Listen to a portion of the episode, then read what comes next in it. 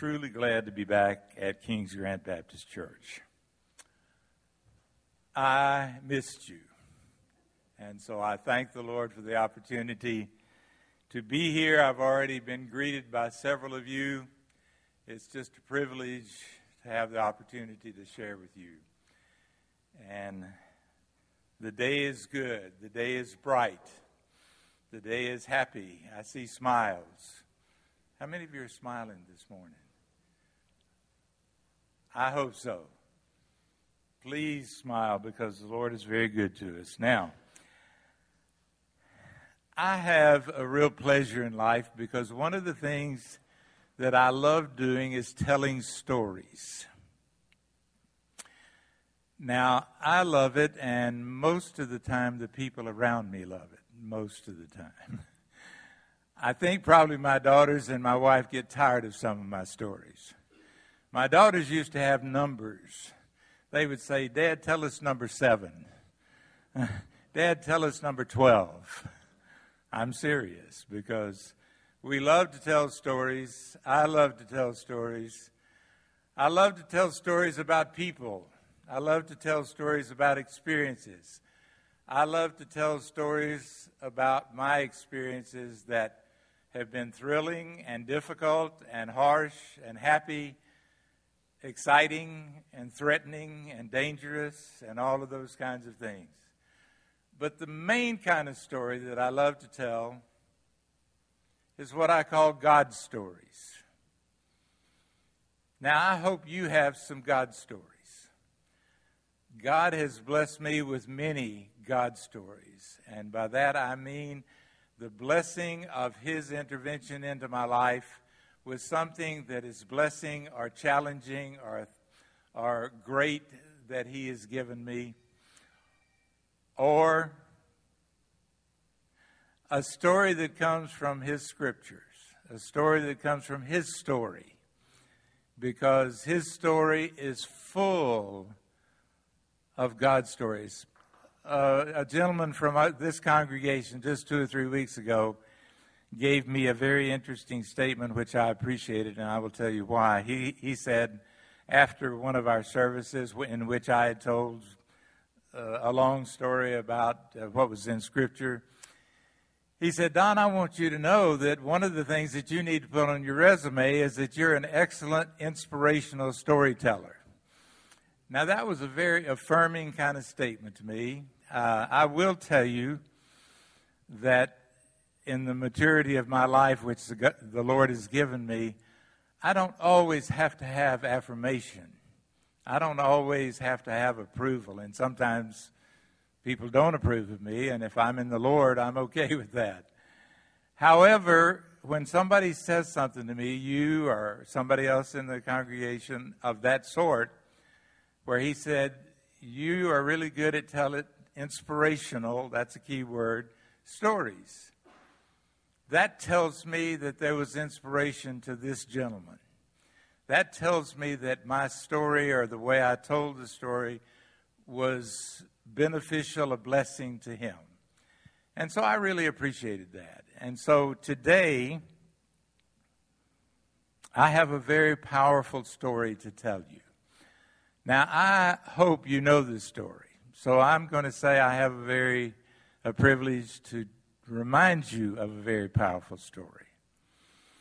But this story, as you listen to it, I want you to listen to it with depth, with prayer, with openness to the Holy Spirit for what the Holy Spirit will say to you, as I will have openness to what the Holy Spirit says to me.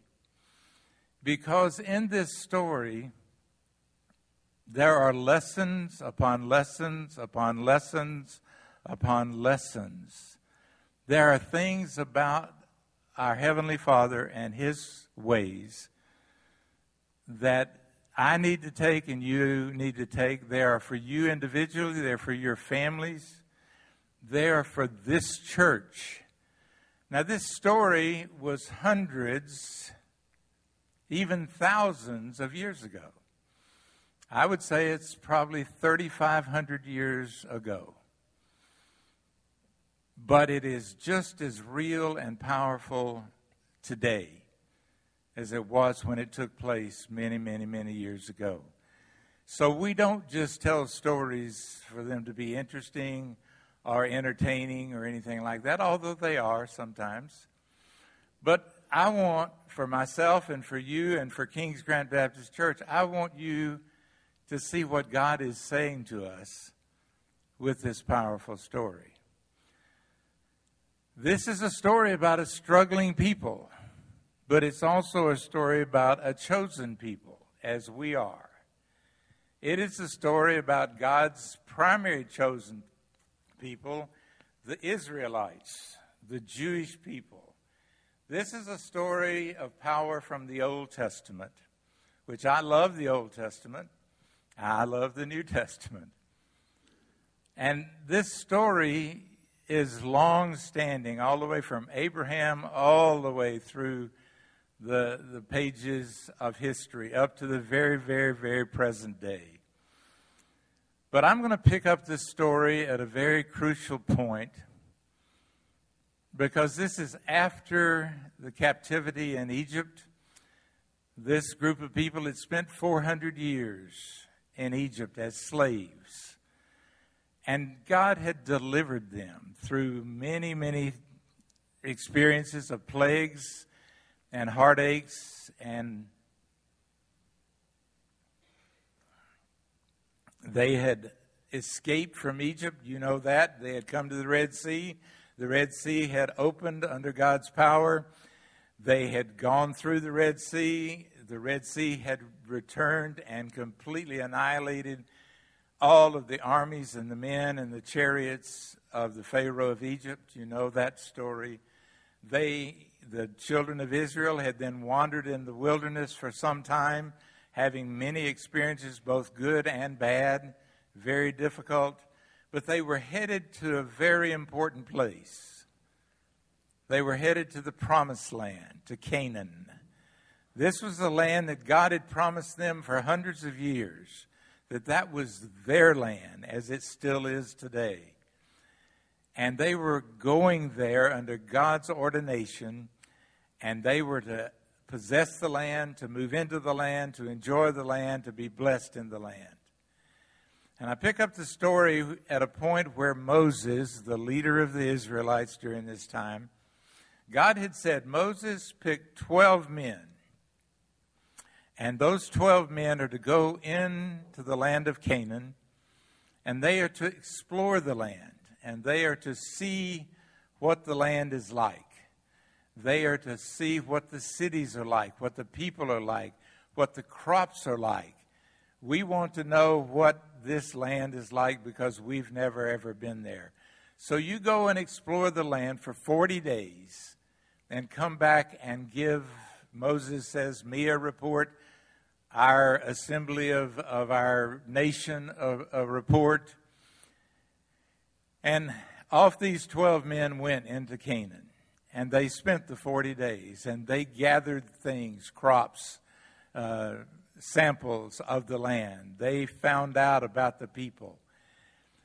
When they returned to Moses and the children of Israel, that was a real difficult time. Twelve men had been there for 40 days. And they came back to Moses and they said, We're not sure about this. At least 10 of them said this. 10 of them said, Those people are, are mighty. They are fortified in their cities. Their cities are huge, and the people are strong, and their armies and their warriors are strong and we're not sure that we can have this land. Now, there were two of the men, Caleb and Joshua, and they intervened into this discussion. This was taking place back in the camp of the Israelites. And they intervened into this discussion and they said, No, God has given us this land. God has said that it is ours. And if and as we please Him and He is with us, then we can take this land. They were saying that not only to Moses, but to the whole camp of Israel. What did the whole camp of Israel say and do? They said, No, we want to stone Caleb and Joshua. We want to kill them because we are terrified. In fact, Moses, why did you bring us into this terrible land? We need to find another leader and go back to Egypt. That's what the people of Israel said.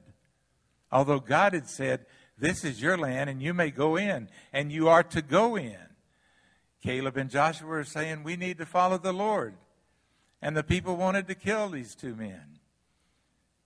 And so now God is angry. Now, I hate to even talk about this because God is so angry that he told Moses, I'm going to destroy all of these people. I'm going to annihilate them with a plague because they've grumbled against me, they have shown contempt to me, and they have displeased me.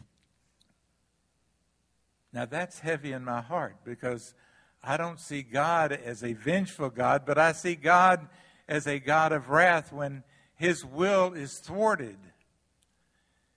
And now he's saying to Moses, I'm going to destroy the nation of Israel. Moses says, Lord, no, please. And Moses appeals to him with passion and reasons with him and asks him to please not create this kind of destruction. God says, All right, I'm going to forgive them, but they have shown contempt to me. They have grumbled. You know what the word grumble means? They've complained. They've whined. They've gone away from God's ways. And God is saying, They've grumbled against me and I cannot abide by that. I will forgive them, but you will have to spend 40 more years in the wilderness. And not only will you have to spend 40 more years in the wilderness, but all of the men 20 years of age and above will die during this 40 years.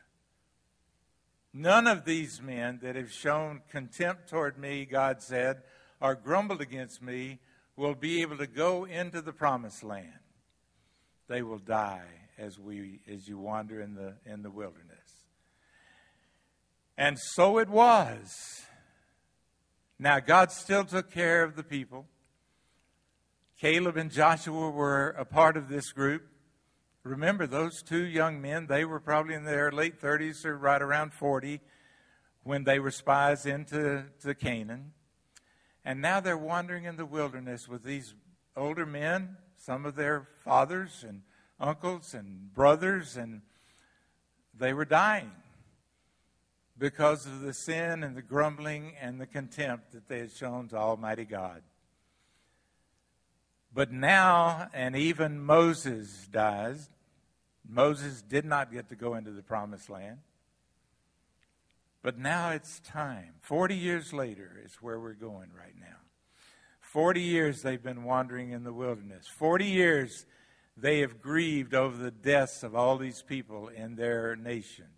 40 years Caleb and Joshua have agonized knowing that 40 years ago they should have gone into the promised land. Now it's time.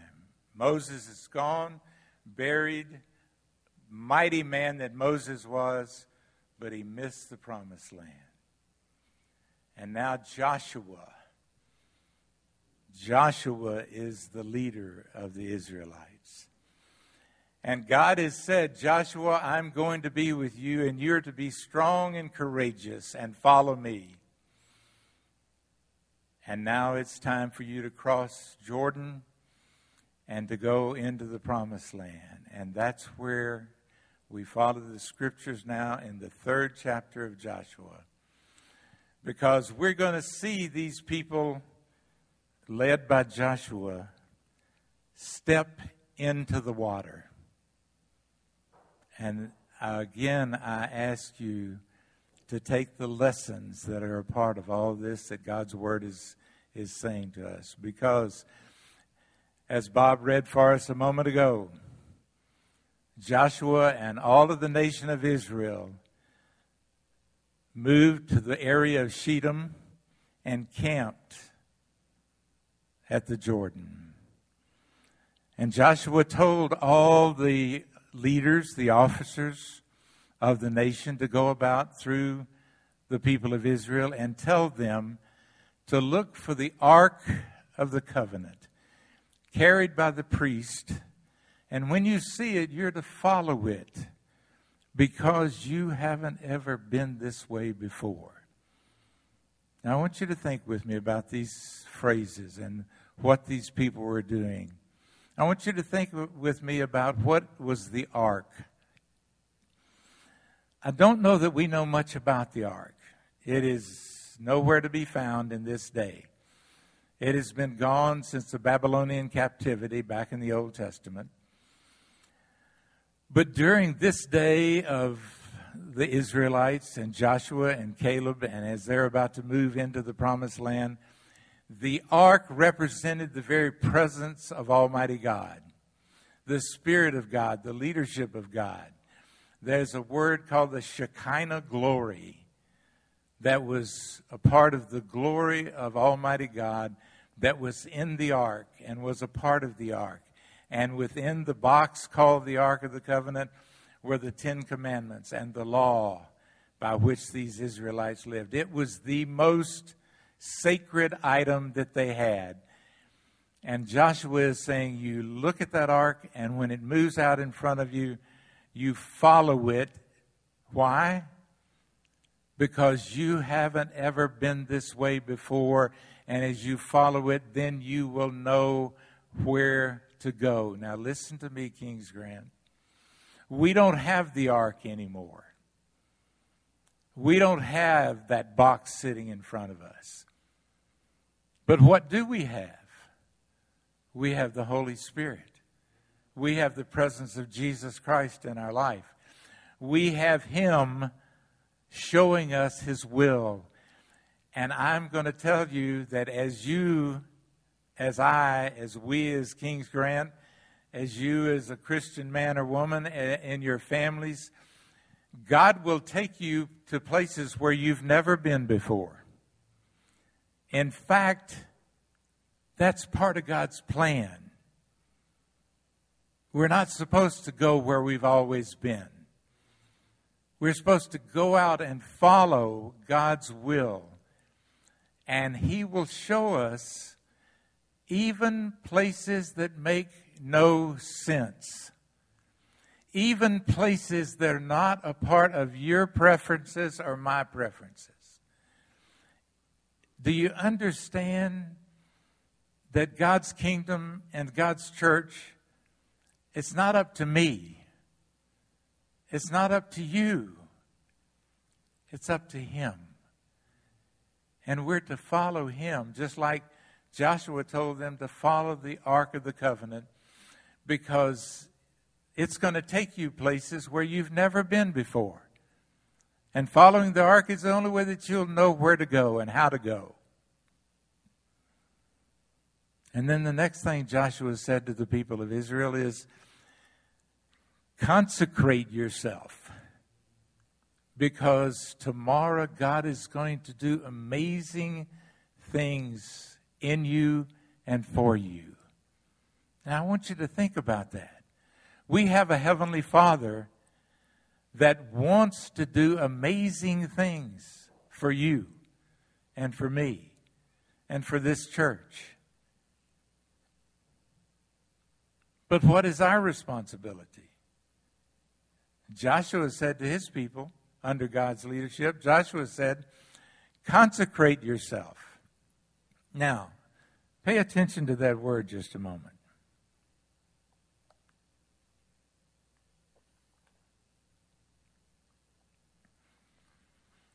Joshua didn't say, the Lord is going to consecrate you. Joshua didn't say, the Lord is going to change you.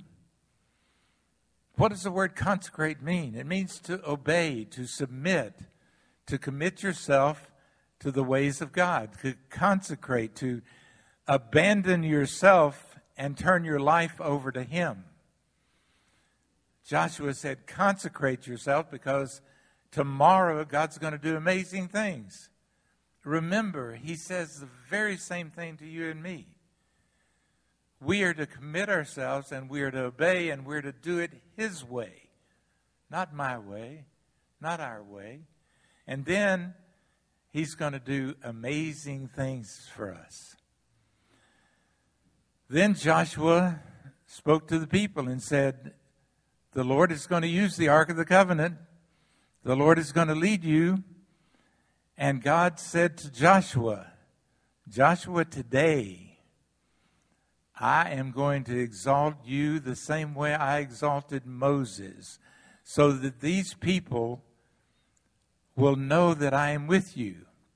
And then God said something very powerful, unreal, and nonsensical to Joshua. He said, Joshua, you're to tell the priests that, that are carrying the Ark of the Covenant that when they go down to the edge of the waters of the Jordan River, that they are to stand in the river. Now, does that make sense? No. One of the reasons it, it doesn't make sense is because a little later in this chapter, we're told that the Jordan River was at full flood stage. Now, sometimes the Jordan River is a little weak, sort of like a creek. I don't know about you, but I'd be okay standing in the creek. But this is flood stage. I've never been in a flood. I've seen waters that were like a flood. I've seen TV things. I know that to stand in a flood stage river makes no sense whatsoever.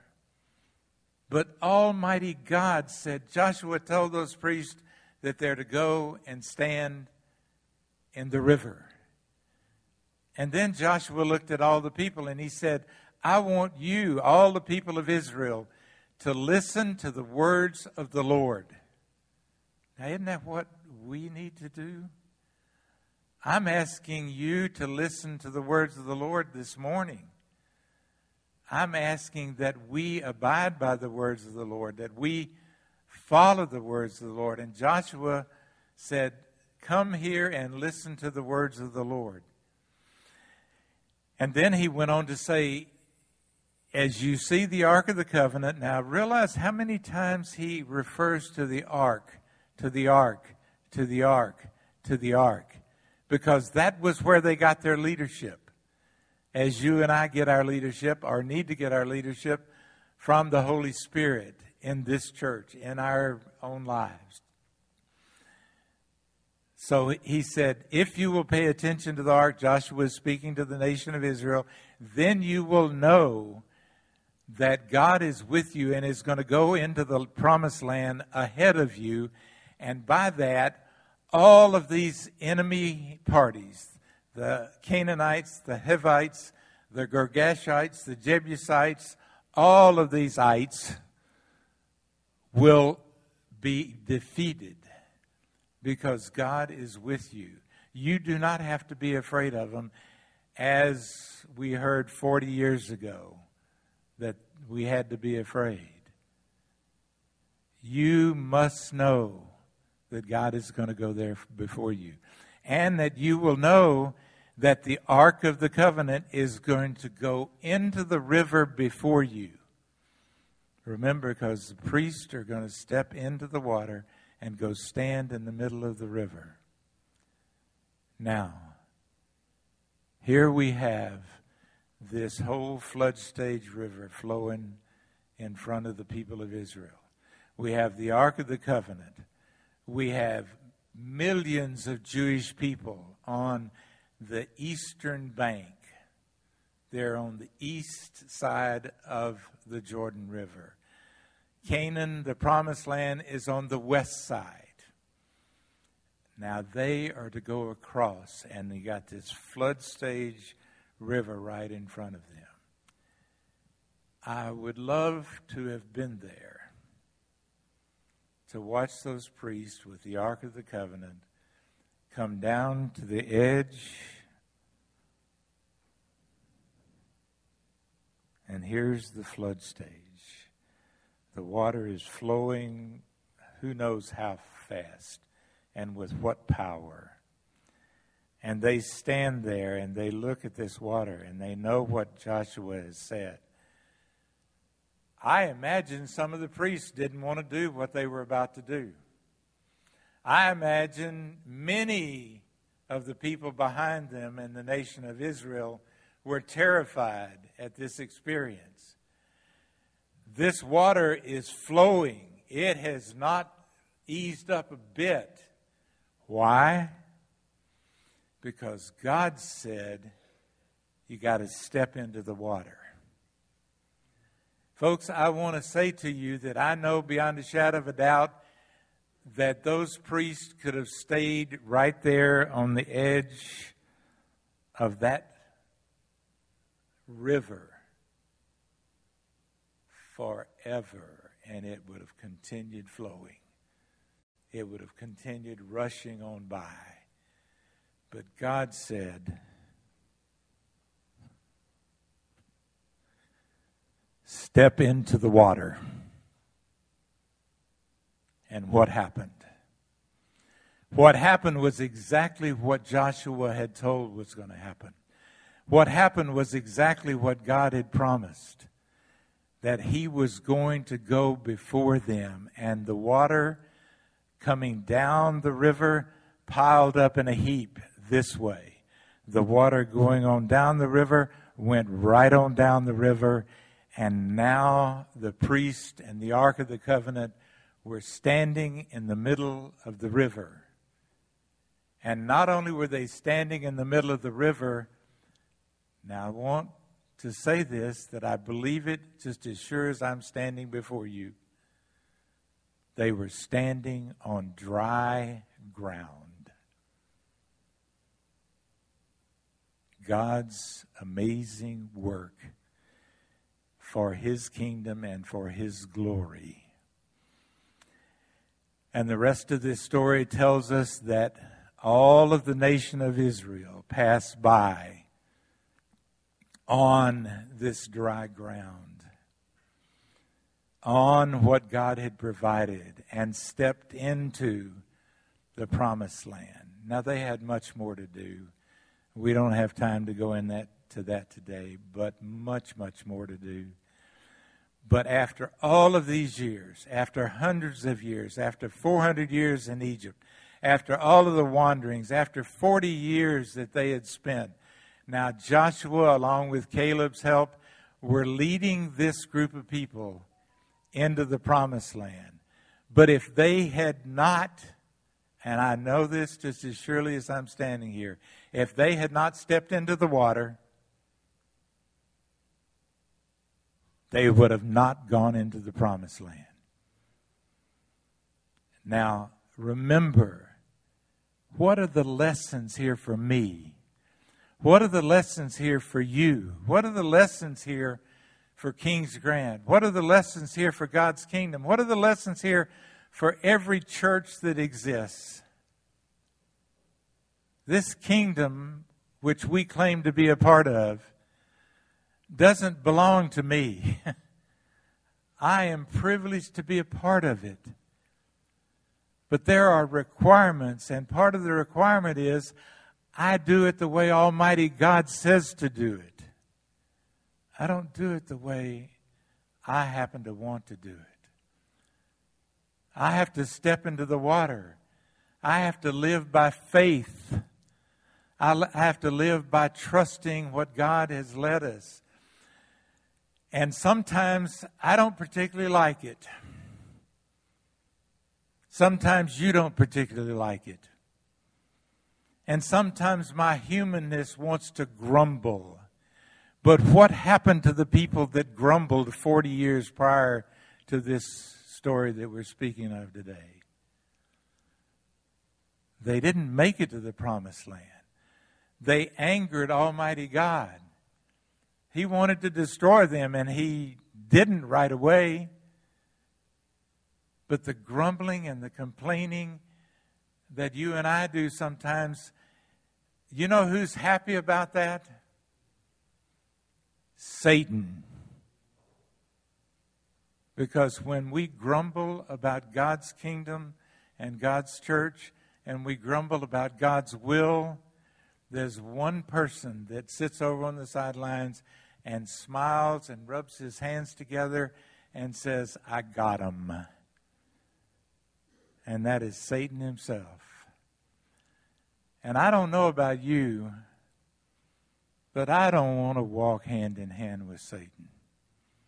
I don't want to please Satan. I want to please my Heavenly Father.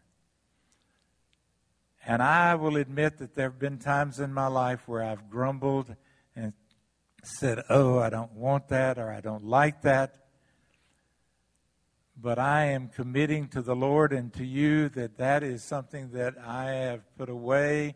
And if it comes back in, I work on it and put it away. I'm not perfect. I promise you, I'm not perfect. But I want to please my Heavenly Father. And I want to be a part of work and ministry and missions and church and fellowship and be a disciple, all the things that we've talked about. And the only way I know to do that is to step into the water. Now, I want you to think about that for a little bit. You know what I say to you when I have the privilege of being here. I don't want to say these words and just let them lay around on the floor. I don't want to say these words and just say, well, okay, I've done my little bit. I want them to mean something to Almighty God, and I want them to mean something to you and to your family and to your Christian life. And I want them to mean something to this church because this is God's church. This church is the church of Jesus Christ that He established on Himself. And to do anything less than what we're talking about is completely wrong to Him. And so, right now, as we move toward the conclusion of this time together, I want you to think I want you to have a time of silence while Kenny plays a little bit on the piano. I want you to think about what God is asking you and this church to do as far as stepping into the water. In my mind, right now, standing in this place, I am celebrating the fact that those people of Israel, hundreds of years ago, walked into the promised land on dry ground, just like King's Grant can walk into the promised land.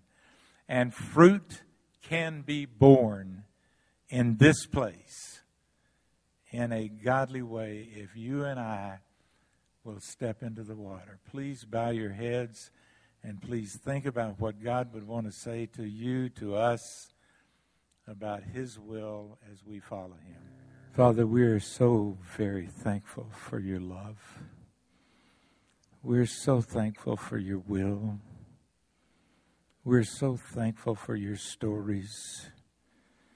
We're so thankful for the challenges, for the conviction, for the leadership.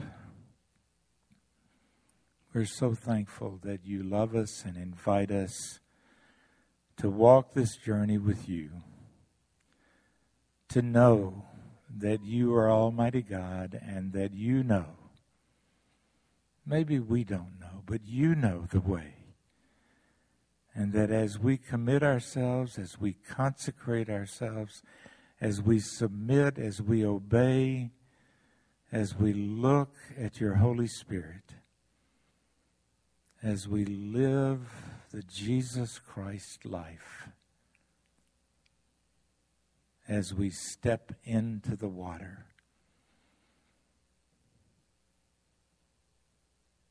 Then we move in your will.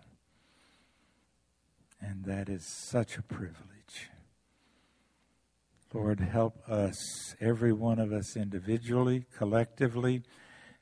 Help us in our families. Help us in Kings Grant Baptist Church to be your people, doing it your way, with joy and fellowship and absolute deep abiding gratitude in our hearts. Bless these people, Father, and we thank you. And we pray in the wonderful name of Jesus Christ. Amen. Go in peace.